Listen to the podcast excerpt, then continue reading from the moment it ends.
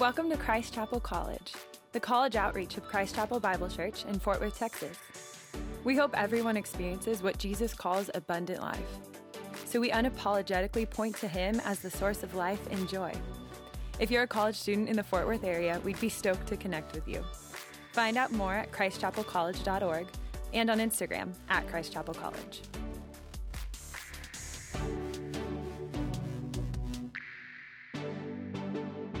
what an honor it is to get to wrap up uh, this year with you, and uh, specifically, what an honor it is to get to wrap up the book of Romans today. So, if you're new, just so you know, we've been going through the Rome through the book of Romans uh, this entire year. We started it in the fall, and we have been chiseling away at it uh, verse by verse. And so today we will be in Romans chapter 16, and I'm going to wrap up the entire thing. Uh, let me give you a little insider scoop on um, just preaching. so in seminary and preaching classes, they're going to teach you like a good sermon. You should like have, you know, from the text, what's God's word saying, and then build around that, and really what is the, the big idea of what God is saying, and, and how do you really support that. Uh, and, and you really should try to keep it simple and clean. This sermon is not going to follow any of the rules, just so you know. Uh, we're going to be all over the place. It is going to be a fire hose, and yet it's God's word. And so there's this confidence that we have that it won't return void. And so, um, yeah, be, be ready uh, for what's about to happen. And so, all of chapter 16, which has some really awesome stuff in it, um, a little, little bit of recap is what we're going to do um, of how we got even here to chapter 16 um, and, and, what's happening in the book. And then we're going to uh, see some observations come out. And I'm going to read a big chunk of scripture for you guys, and it's going to be like a fire hose. And we're going to make a couple of, I think, really important observations. And then we're going to land on this caution that Paul gives. Uh, it's his final caution to these people that he loves uh, in the church in, Rome. And so we're going to land on that caution and figure out, okay, how does that apply to us and how do we leave here changed? Okay, so that's where we're going. Let me uh, let me set it up first by by honestly just recapping how we got here. So I'm going to try to do this in three minutes. Who's got a stopwatch? Somebody with a stopwatch. Time me here. Front row. Tristan, you got me. Stopwatch. Okay. Here is the book of Romans in three minutes. You ready, bro? Yes. Chapter 1 in Romans, if you remember, what happened in chapter 1 was uh, everyone was sinners, right? Everyone had traded uh, God for, for not gods. And they were worshiping all of these awful things, and they were awful, and they were sinners, and we see all of them are sinners. And then we see in chapter 2 this transition where Paul then says, Us. He goes from they, they, they, they are sinners to us. We are sinners. We're all sinners. It's this total downer. Then in the middle of chapter 3, we see the climax of the bad news of the first two and a half chapters, which is that everyone is sinners, everyone deserves God's wrath, and yet in the middle of chapter three, we see the gospel show up. And the gospel shows up and it says that, man, even though you are a sinner, right, all have sinned and fall short of the glory of God and are justified by his grace as a gift through the redemption that is in Christ Jesus. And so we see the gospel show up in chapter 3 of Romans, and then chapter 4 starts talking about, okay, this idea that we're saved by grace through faith. Here's an example of faith in the person of Abraham. And then chapter 5 has this idea of, well, well, but we were always sinners, and Christ always loved us when we were sinners still, and he called us to something better. And then chapter 5 ends with this the more you sin, if you're in Christ, God's grace will abound the more you sin, God's grace will abound, which then leads to chapter 6, which asks the question well, if I just keep sinning and grace abounds, why don't I just keep sinning? That means I can just keep partying, keep doing whatever I want, and grace will abound. And chapter 6 answers that incredible question no, you wouldn't be understanding what your surrender to Christ looks like if that's how you lived. You'd be missing the whole gospel. And then chapter 7 talks about here's what the law looks like. And then chapter 8 talks about now here's how you live in Christ in the Spirit of God. Here's how you walk in the Spirit of God. Then chapter 9 hits. And chapter 9, 10, and 11 are the deep end of theology. Remember 9, 10, and 11? There was a lot of crying, a lot of frustration, a lot of angry emails. Um, but chapter 9, 10, and 11, we look at the sovereignty of God.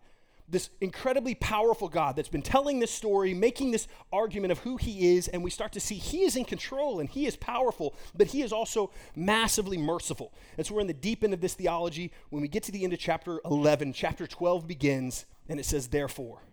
And chapter 12 says, therefore, in light of everything that's happened, in, in light of who God is and who we are, therefore I urge you, brothers, offer your bodies as living sacrifices. And then chapter 12 begins this section that Paul just ties into application. If all of this is true, then this is how we apply it in our life. And so, chapter 12, we, we get this idea of being living sacrifices. Uh, chapter, what it, what it looks like to be a mark of a true Christian. Um, what it looks like in chapter 13 to submit to authority. Remember that, and how to, how to fulfill the law through love, how not to pass judgment on one another, how not to cause someone else to stumble. All of these things. And then last week in chapter 15, we get to this idea of um, Paul starting to wrap up his letter and starting to say, man, this is what discipleship has looked like. And he starts getting real cinty with his, his church. And he says, man, I have loved to disciple you. And, and we start looking at what discipleship looks like, all which leads to now chapter 16. How'd I do?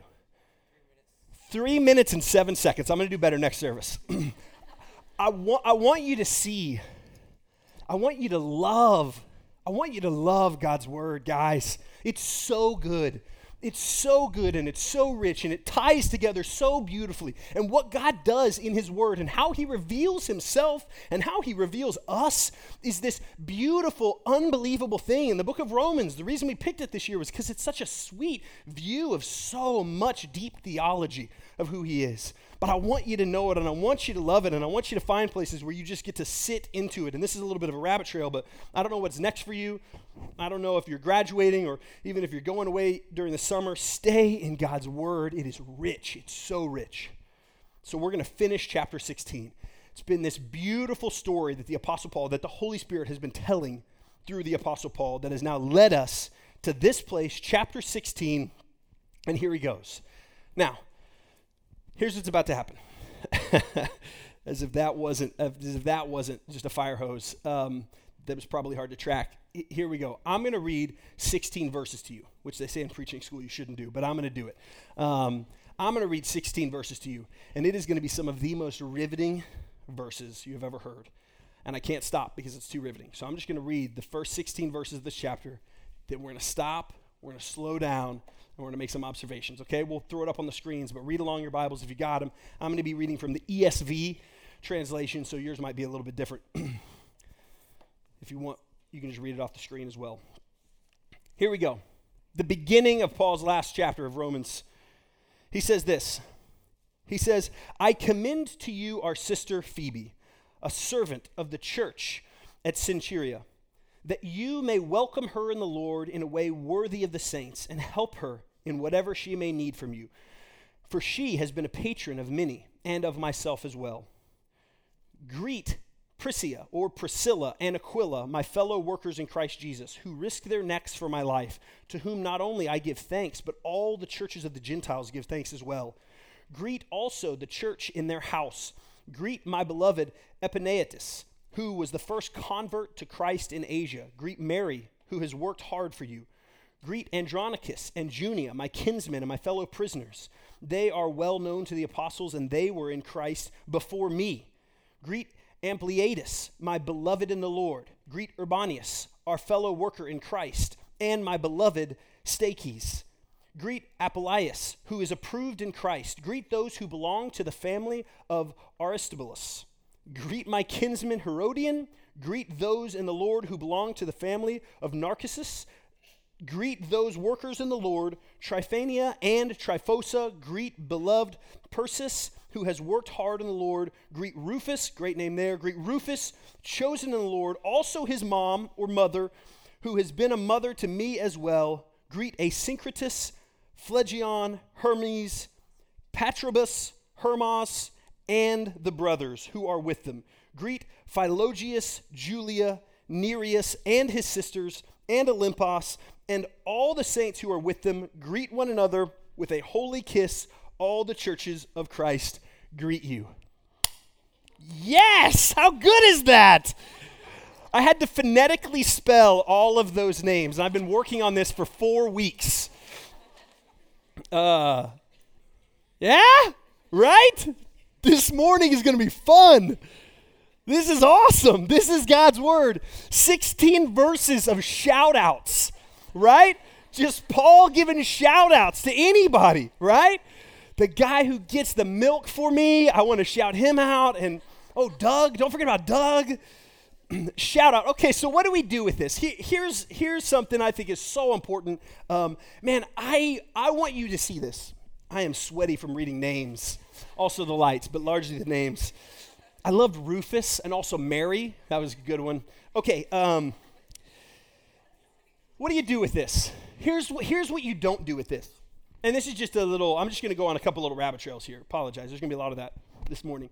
Um, you don't skip it, right? You don't skip it. You don't skip the Word of God. You say, okay, what is this? What, what, do we see here? What's God teaching us here? What are some observations we can make about this? And so there's two big observations that I want to point out. And honestly, there's probably hundreds here, but just for the sake of this morning, and because I want to get to this caution that comes in verses 17 through 20 that I think is really important for us, um, I want to just cover two observations from these 16 verses of shout outs that Paul does. And the first one is, is this um, there is if you've been around the church or evangelicalism, right, the modern day Christian church is another way to put that, um, you have maybe picked up on the fact that it feels like at times, man, the church, certain churches don't feel like they're super pro women.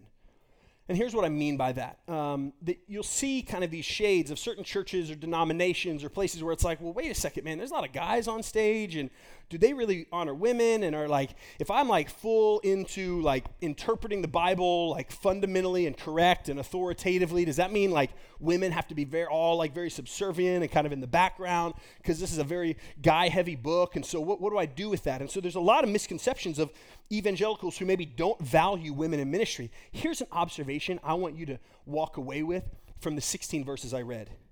There is an unprecedented value of women in ministry. Women in ministry, there is this value that God gives them, and even in these 16 verses, women's names are dropped all throughout this passage by Paul. Let me just point out a few things. One, the first person he mentions is Phoebe, a, a woman, and most people believe that's because she was the one who was actually delivering the letter that he wrote to Romans to the Roman church. She was the one who showed up and said, Here it is, which means she most likely, most commentators and scholars would say, most likely means she's also the one that as they read the book of Romans for the very first time 2,000 years ago, that the person that they're like, oh, hey, could you explain some of this stuff to us? would have been Phoebe, would have been this woman. Paul would have made sure she understood what she was delivering and what she was handing off. There, there is this unbelievable value that is set right off the bat. There's an honor, right, that, that she would have been the person to maybe help answer some of the questions. Uh, Priscilla and Aquila are a married couple, and they, they pop up a few times uh, in Paul's writings and in Paul's shout outs, and their names are always together. It's not, it's not Aquila and his girl, it's Priscilla and Aquila, and, and she gets top billing too every time he says their names, which is a place of honor. Mary, Junia, Tryphaena, Persis, the mother of Rufus, Julia, sister of Nereus, Olympas. We don't know much about these women, but we do know that Paul loves and respects them.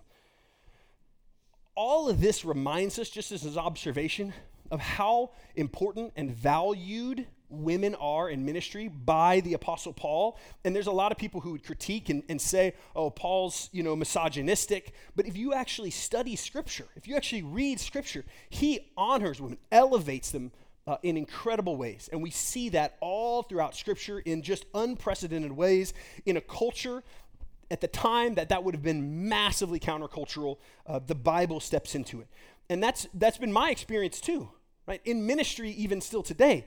Um, in fact, this observation that I'm, I'm dropping on you guys about what we see in these 16 verses about women, that observation was actually first pointed out to me by my sister in Christ and a coworker. Her name is Kristen Hines. She's on our women's ministry staff, and I have partnered with her in ministry for 10 years. She's unbelievable. She's unbelievable, godly, godly woman. She knows God's word. She has taught me so much. She was the one who was like, look at this observation, man. How, how, how amazing is this?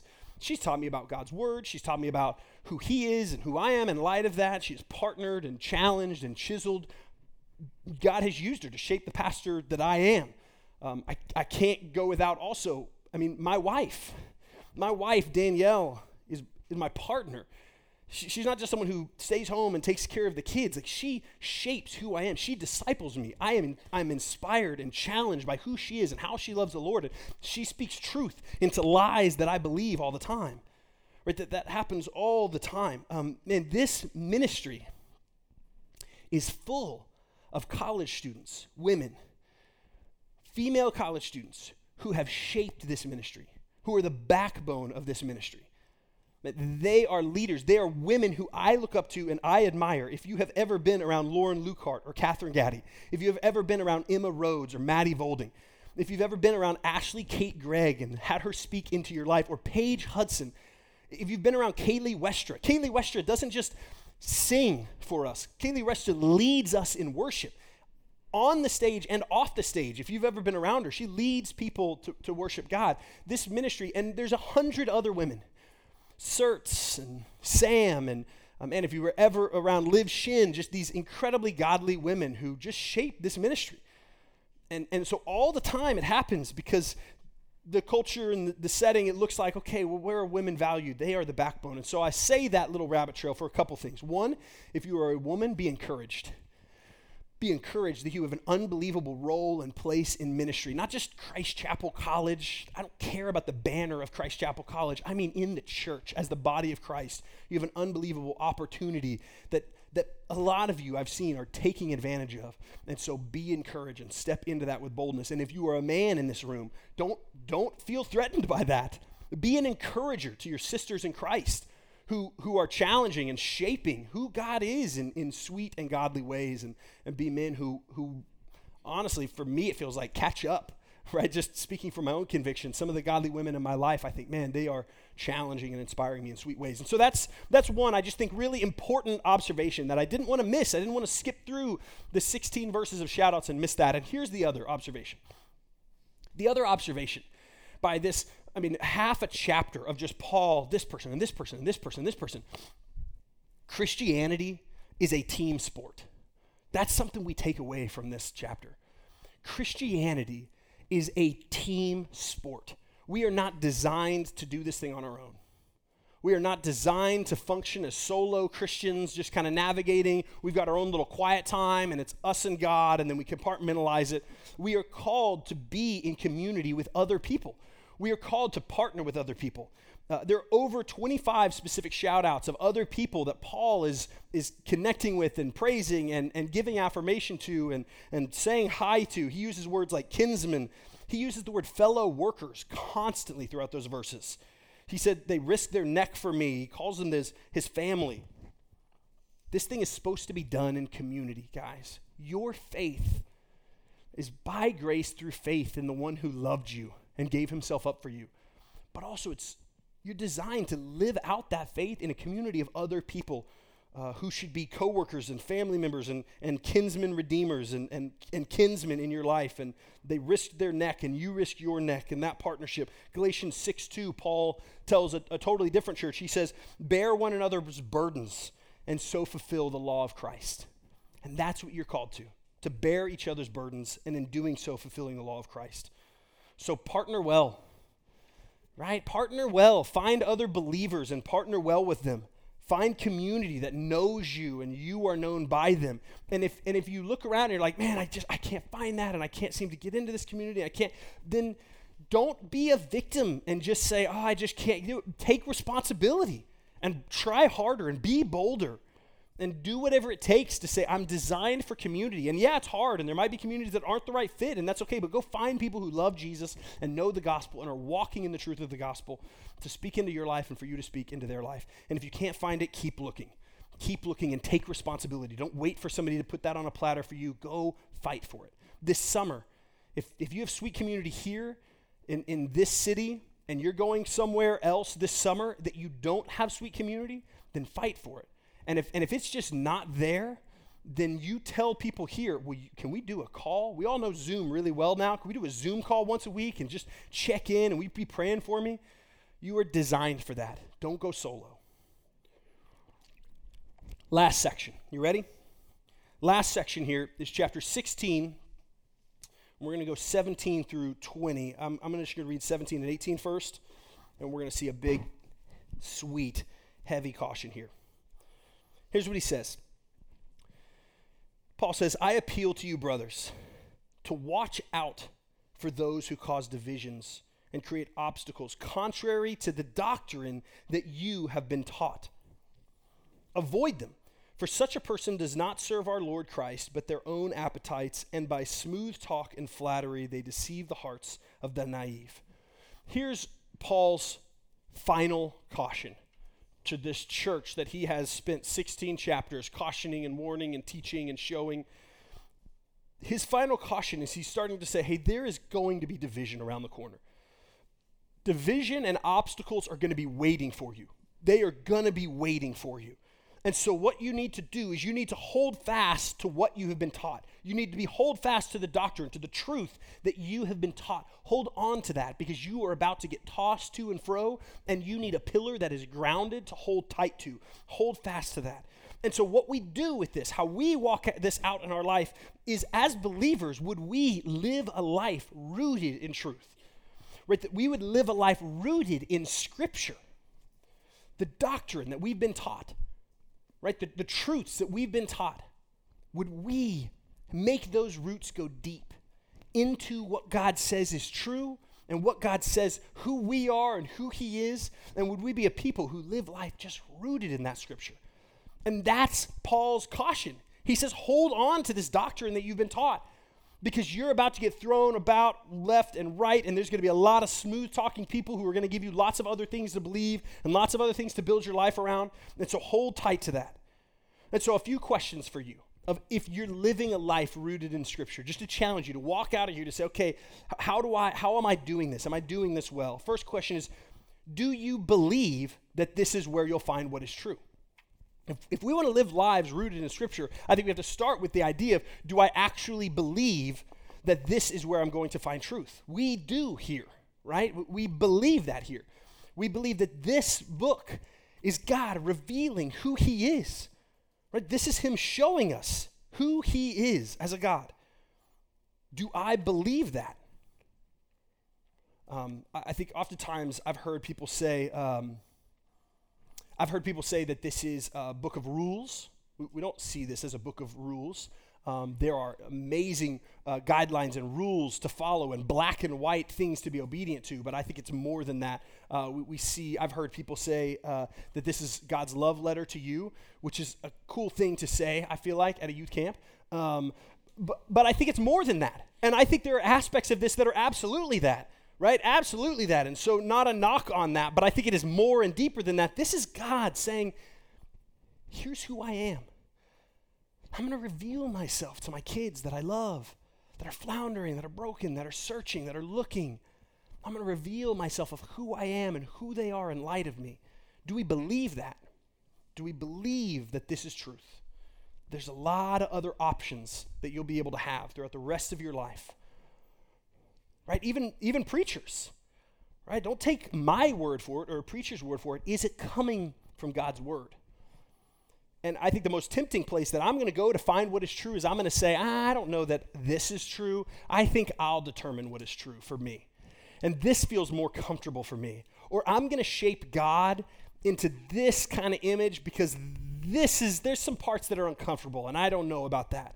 And it would be much easier if I could just if I could just swallow this pill over here, that God is this and He's okay with this and okay with that, and, and instead saying, I want to know who God is. And so I want you to ask yourself that question. If you're a person who lives their life rooted in truth, do we actually believe this is where we find truth? And then, second question is, do you have resources and community to keep Scripture in focus?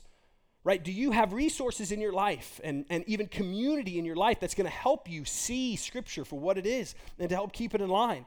Honestly, the Bible is intimidating. And I went to Bible college and seminary and I've studied the original languages and all of that junk, and it's still really intimidating at parts.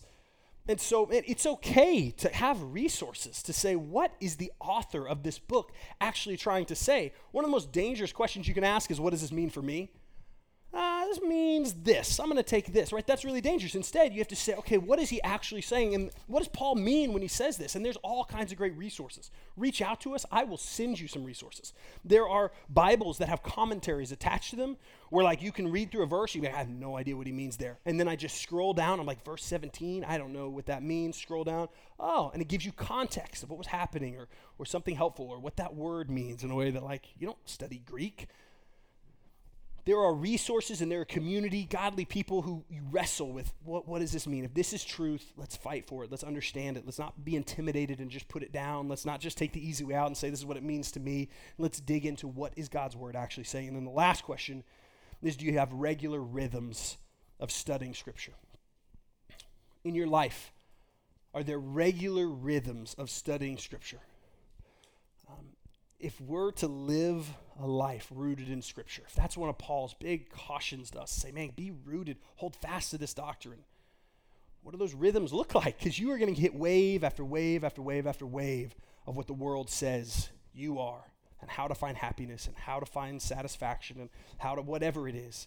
I mean, those will not, those waves will not stop coming. So are you finding time not because you got to check a list, guys. Not because you got a, a, checklist and God is, oh man, He's going to be really pleased that I got another Bible study time and I got another Bible study, but, but so that you would be rooted and grounded, so you could with, withhold and withstand what's coming for you. What do those rhythms look like? Verse 19 and 20, here's what he says. This is the last little bit of scripture for now. For your obedience is known to all so that I rejoice over you. But I want you to be wise as to what is good and innocent as to what is evil. The God of peace will soon crush Satan under your feet. The grace of our Lord Jesus Christ be with you. There's two cautions. One, let's live a life holding fast to this doctrine, being rooted there. A second one is let's live a life marked by obedience. Right? Let's live a life marked by obedience of how we live. We're planted in this. We believe this to be true. This says who I am and who God is and how He loves me despite myself and the grace of God revealed through this and how I'm called to then live in response to that. But then also, I'm now l- called to live that life of response. He has shown grace to me. And so now, for our obedience is known. He says, Man, your obedience is known. We see it. We see it and we rejoice. Man, love what is good. Be innocent of what is evil. Stay away from what is evil. There is a call to do that. Man, we say every week, all the time, we say, man, we're imperfect people. We say we're broken people. It's a room full of broken people. And we won't grow tired of saying that. But saying that we're a room full of broken people is, is not the most important thing we say in that announcement. The most important thing we say when we say we're a room of broken people is that God doesn't want to keep us there. He, wants to call us out of our brokenness. We're not called to stay broken. We're not called to stay in our disobedience. We're not called to stay in our sin. He calls us to something better.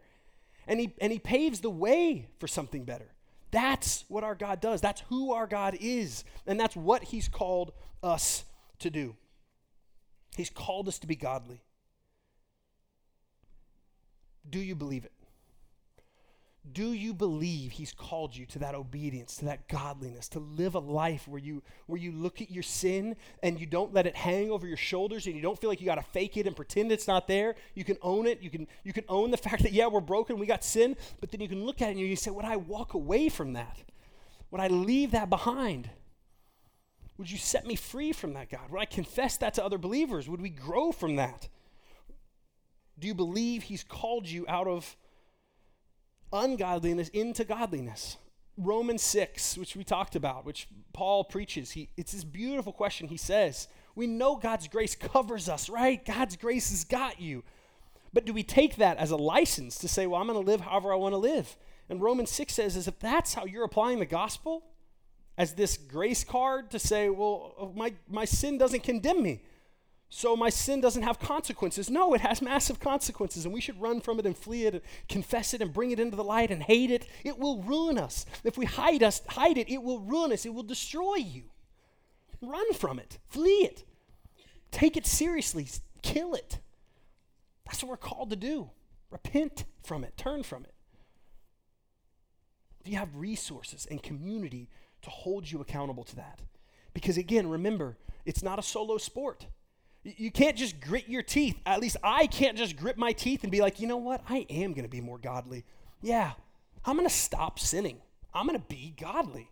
And then just grit my teeth and do it. No, it is a lifetime of me surrounding myself with other men who know me and know where I've been and know what I'm tempted to do and know my sin and speak truth into it and grace, but also calling me out of it. Do you have that in your life? If you don't, fight for it. Find it. And if you have no idea where to start, reach out to us. We don't exist to put on a Sunday morning show, just so you know. Our church doesn't exist for the 9 o'clock and the 11 o'clock service that happens in this room. Our church exists to walk with you throughout the week, to disciple you, to pour into you, to, to walk alongside other students who would then pour into you. We are imperfect at it. But that's why we exist as a church, as a body of believers. That's our goal, not to put on uh, this, which we think is good and sweet and important. It's to pour into you and walk with you as we walk with the Lord. Say, come along. So reach out to us if you don't know where that looks like. And so then my last question, last question in, in regards to man, can we live these lives of marked by obedience is are you walking with Christ in obedience? Is it happening? Asking yourself, God, am I walking in obedience? Are there areas that you're calling me to step out of? Are there patterns in my life that you have convicted me and here I am again and here I am again? I'm a 38 year old pastor. I still have a lot of those areas. I think, wait, I should be over that. And this long maturity process in our lives to say, God, would we just keep walking towards you in obedience? Are you? Are you? And if it feels like you can't, and if it feels like when I say that, you think, oh, I've had that conviction so many times and I'm still stuck here, Ben, you don't know what I've done. You don't know how stuck. You don't know how many tr- times I've tried to get out of that, and here I go again. And you don't know the shame that I've experienced, and you don't.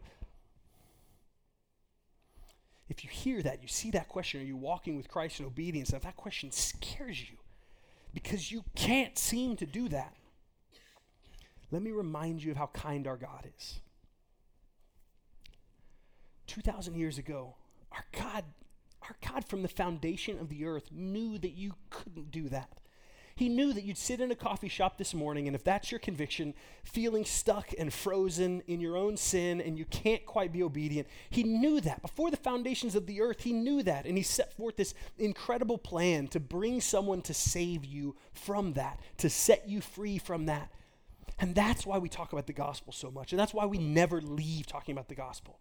And so the gospel is the truth that 2,000 years ago, he showed up in the person and work of Jesus Christ, and he hung on a cross, and he suffocated, and he died, and he was buried, and he rose again.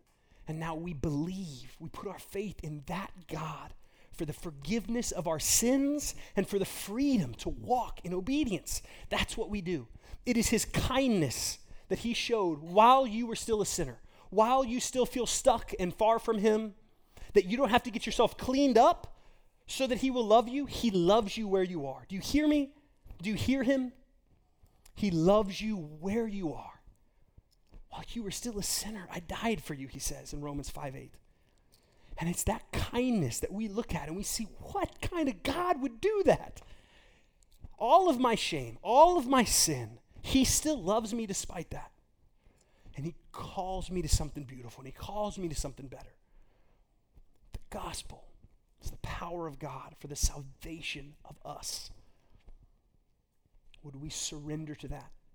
Would we stop trying to play church and stop trying to be moral enough and religious enough and say, I can't do it on my own? God, I put my faith in you and you alone, and you can have my life. And he says, I will give you freedom and I will give you salvation. It is a free gift. And we say, Praise God. What does it cost us? It costs us everything because we say our lives on our own. But in that, there is freedom. I hope you hear it. I hope the Holy Spirit takes the truth of His Word, and I hope the Holy Spirit takes the truth of how He loves you, and I hope that smacks your heart this morning. And we leave here changed in awe of how He loves us. Let me pray for you. Father, thank you for how you love us.